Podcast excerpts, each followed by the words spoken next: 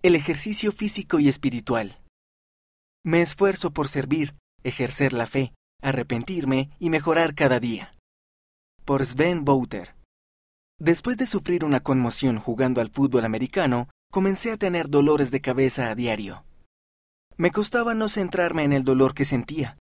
Un día sentí la impresión del Espíritu Santo de que la felicidad no proviene de nuestras circunstancias, sino de nuestro enfoque. Me di cuenta de que siempre me centraba en mi dolor, en vez de en las bendiciones diarias que recibo de Dios. Empecé a preguntarme, ¿qué más me está impidiendo crecer espiritualmente? Con un corazón humilde le hice esa pregunta al Padre Celestial. Sabía que no podía encontrar la respuesta correcta por mi cuenta, pero nuestro Padre Celestial tiene todas las respuestas. La respuesta que recibí parecía muy sencilla, pero estaba adaptada a lo que yo necesitaba. Sal de la cama y haz ejercicio de nuevo.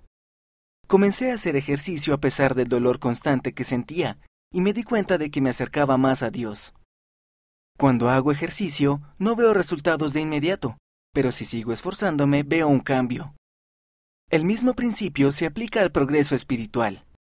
Cuando leemos las escrituras, tal vez no experimentemos un cambio inmediato.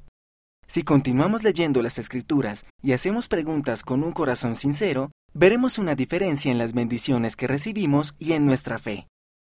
Dios me ha dado muchísimo amor.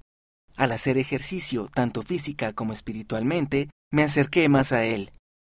Estar cerca del Padre Celestial es mi mayor consuelo y forma de paz. Cuando tomes la Santa Cena, te invito a centrarte en el progreso espiritual que puedes lograr durante la próxima semana. El Espíritu Santo te dará la guía personal que necesitas. El autor vive en los Países Bajos.